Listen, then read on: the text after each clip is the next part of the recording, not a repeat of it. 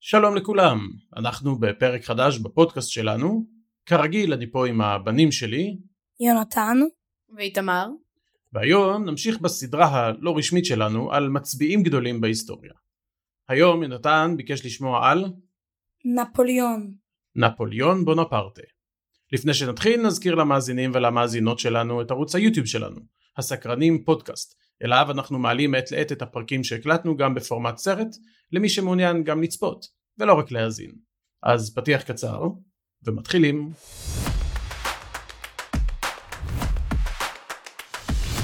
הסקרנים.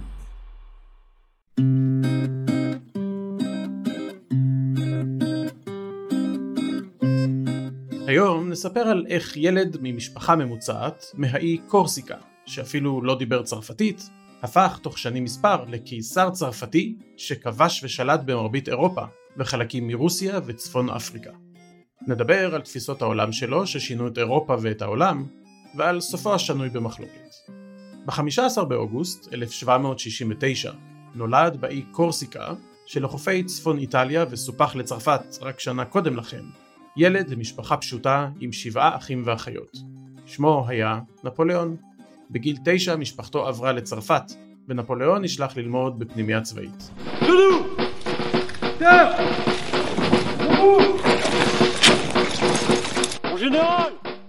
לא היה לו קל, בעיקר בגלל שעד גיל עשר הוא אפילו לא דיבר צרפתית. למרות שעם הזמן הצליח לשלוט היטב בשפה, נשאר לו מבטא קורסיקאי כבד, מה שגרם לילדים רבים להקנית אותו לאורך השנים.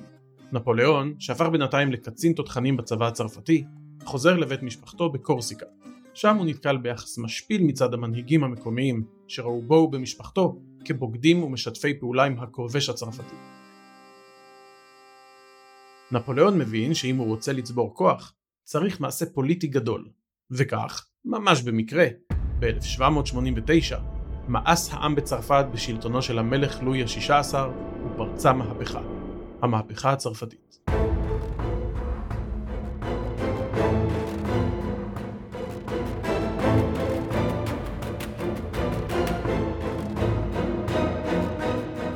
לצרפתים נמאס ששליט יחידי שולט בחייהם וזכויותיהם מוגבלות ונרמסות פעם אחר פעם. גם לא עזר שמחירי הבגט הצרפתי שברו את שיאי כל הזמנים. מארי אנטואנט, אשתו של לואי ה-16, אמרה אז אם אין לחם, שיאכלו עוגות. האמת היא שהיא לא באמת אמרה את זה. כנראה נסיכה מספרד אמרה משהו דומה, התייחס למשהו אחר, אבל הייחוס של האמירה הזאת למארי אנטואנט נועד להראות את הניתוק שהמלוכה הייתה בו מסבל העם.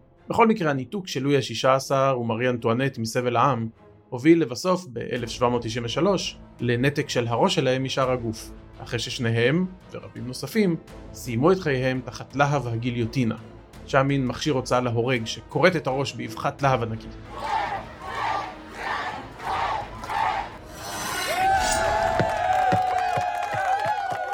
באותה השנה שב נפוליאון לצבא צרפת והביע תמיכה במהפכה. נפוליאון, קצין התותחנים הצעיר, נשלח לשחרר את עיר הנמל טולון מידי הספרדים.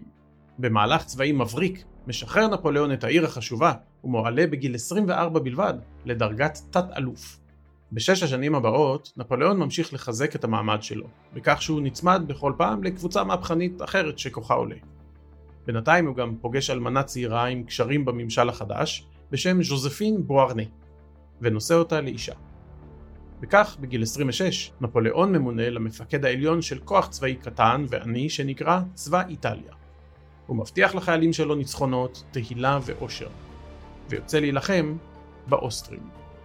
טקטיקת הלוחמה שלו הייתה כל כך חדשנית ומוצלחת, שהיא נלמדת ומכונה עד היום לחימה נפוליאונית.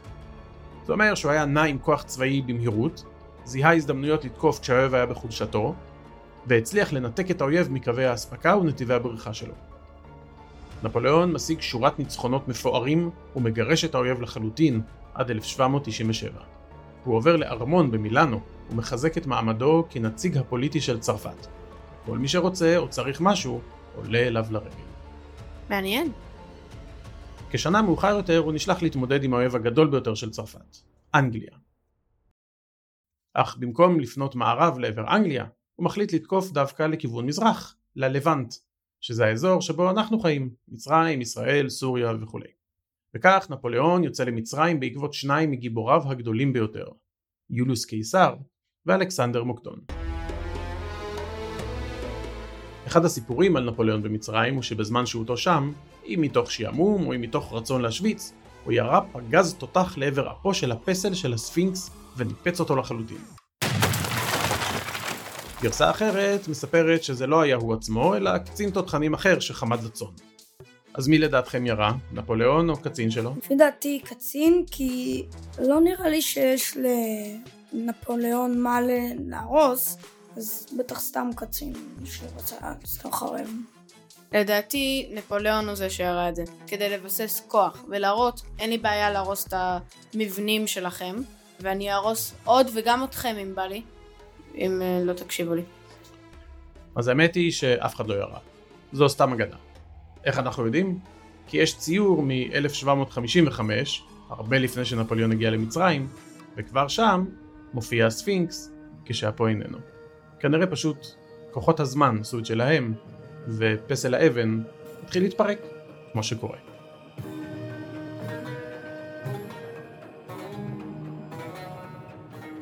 חוץ מכוח צבאי, נפוליאון לוקח איתו גם שורה של מדענים, מהנדסים ואנשי רוח, במטרה לחקור את מצרים ולהופכה לנקודת השפעה צרפתית באזור, אבל בעצם לבזוז ולשדוד את המדינה עד כמה שניתן. הוא האמין שבהיותו במצרים הוא בטוח מפני האויב, אבל במתקפת פתע בקרב על הנילוס, חיל הים הבריטי של האדמירל נלסון משמיד את הצי הצרפתי ומנתק את נפוליאון מצרפת.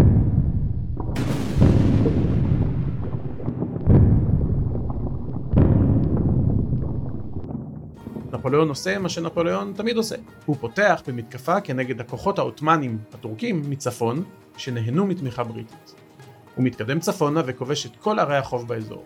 את אל-עריש, את עזה, יפו וחיפה. הוא כובש את עמק יזרעאל ומטיל מצור על עכו המבוצרת. הוא אפילו מבטיח שאם הוא יכבוש את ישראל וישחרר את עכו מהטורקים, הוא ייתן אותה ליהודים. אבל לצערנו המצור על עכו כשל, ואחרי חודשיים בערך נפוליאון חוזר למצרים. אז המדינה יכלה להיות שלנו הרבה לפני. נכון מאוד. כן. איזה מבאס.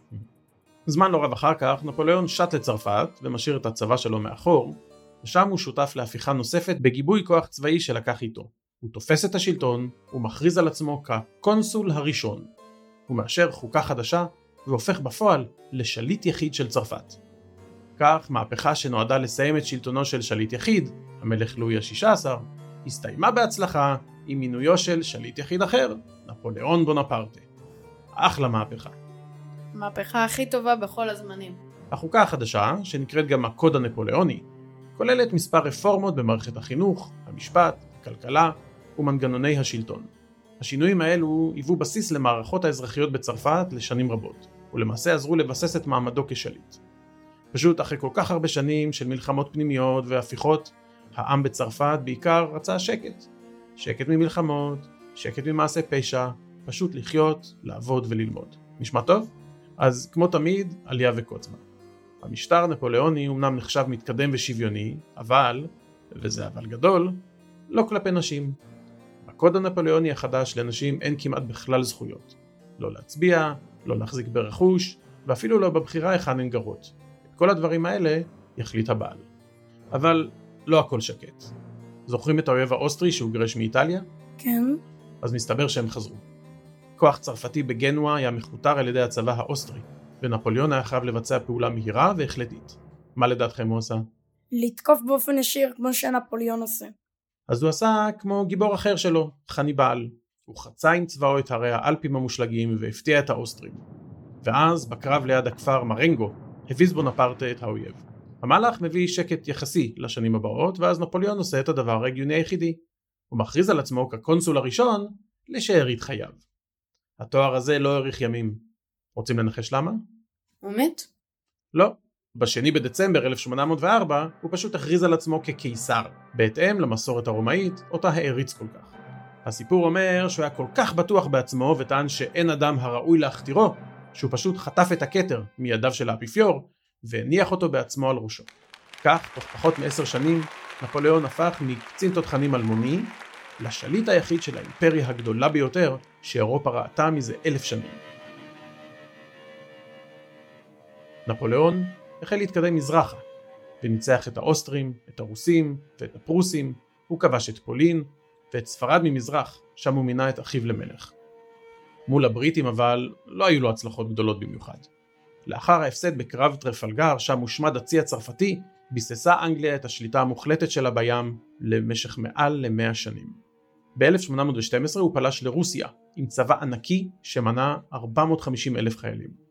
אבל בשל גודלה של רוסיה ומדיניות האדמה החרוכה, הצבא שלו נקלע למצוקה במהרה. שמעתם פעם על מדיניות האדמה החרוכה? לא. אז מה שהרוסים עשו, זה ככל שהם נסוגו, הם הציתו ושרפו את כל השדות, היבולים, הבתים וחיות המשק, כך שלצבא הצרפתי המתקדם לא היו משאבים לתחזק את ההתקדמות שלו. כשנפוליאון הגיע למוסקבה הוא מצא עיר עולה בלהבות, ועם החורף המתקרב לא היה לחיילים שלו אפילו קורת גג. לבסוף הוא נסוג לאחור וחזר לפולין, כשנשארו לו פחות מ-40 אלף חיילים. פחות מעשירית מהקבוצה איתה יצא לקרב. בהיעדר צבא צרפתי משמעותי ב-1814 פלשו בעלות הברית, בריטניה, רוסיה, פרוסיה ואוסטריה לצרפת וכבשו את פריז. נפוליאון הוגלה לאי אלבה שבים התיכון, כ-20 קילומטר מחופי איטליה. שם הוא היה אסיר למעשה.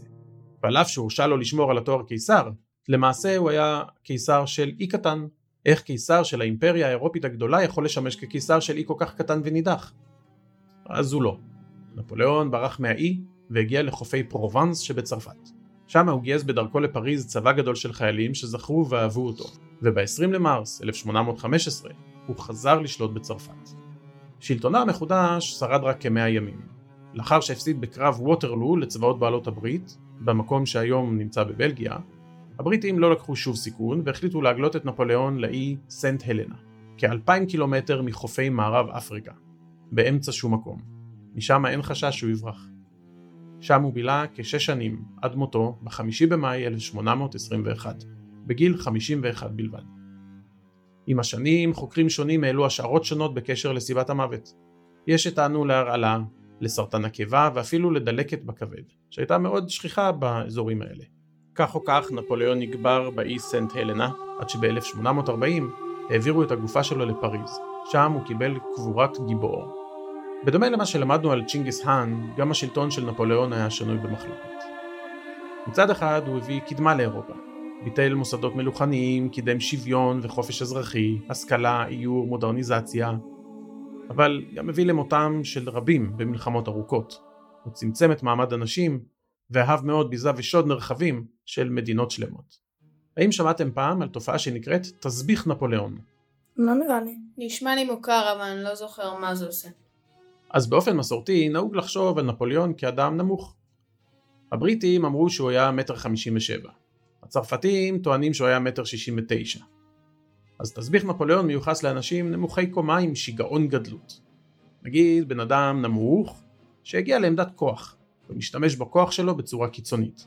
עליו יאמרו שהוא סובל מתסביך נפוליאון ושהוא נוהג בכוחניות על מנת לאזן את קומתו הנמוכה. מה אתם חושבים על נפוליאון בונפרטה?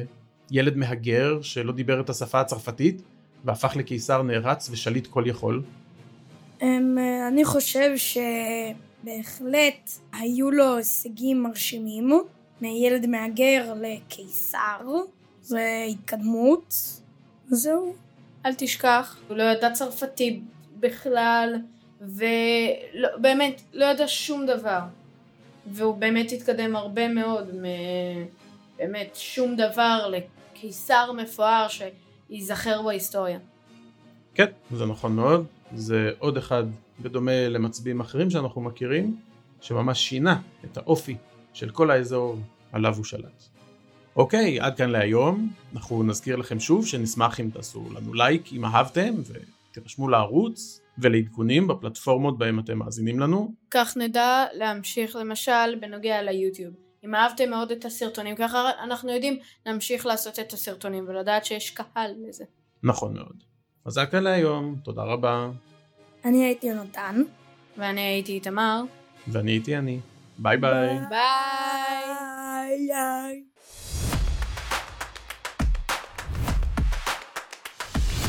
הסקרנים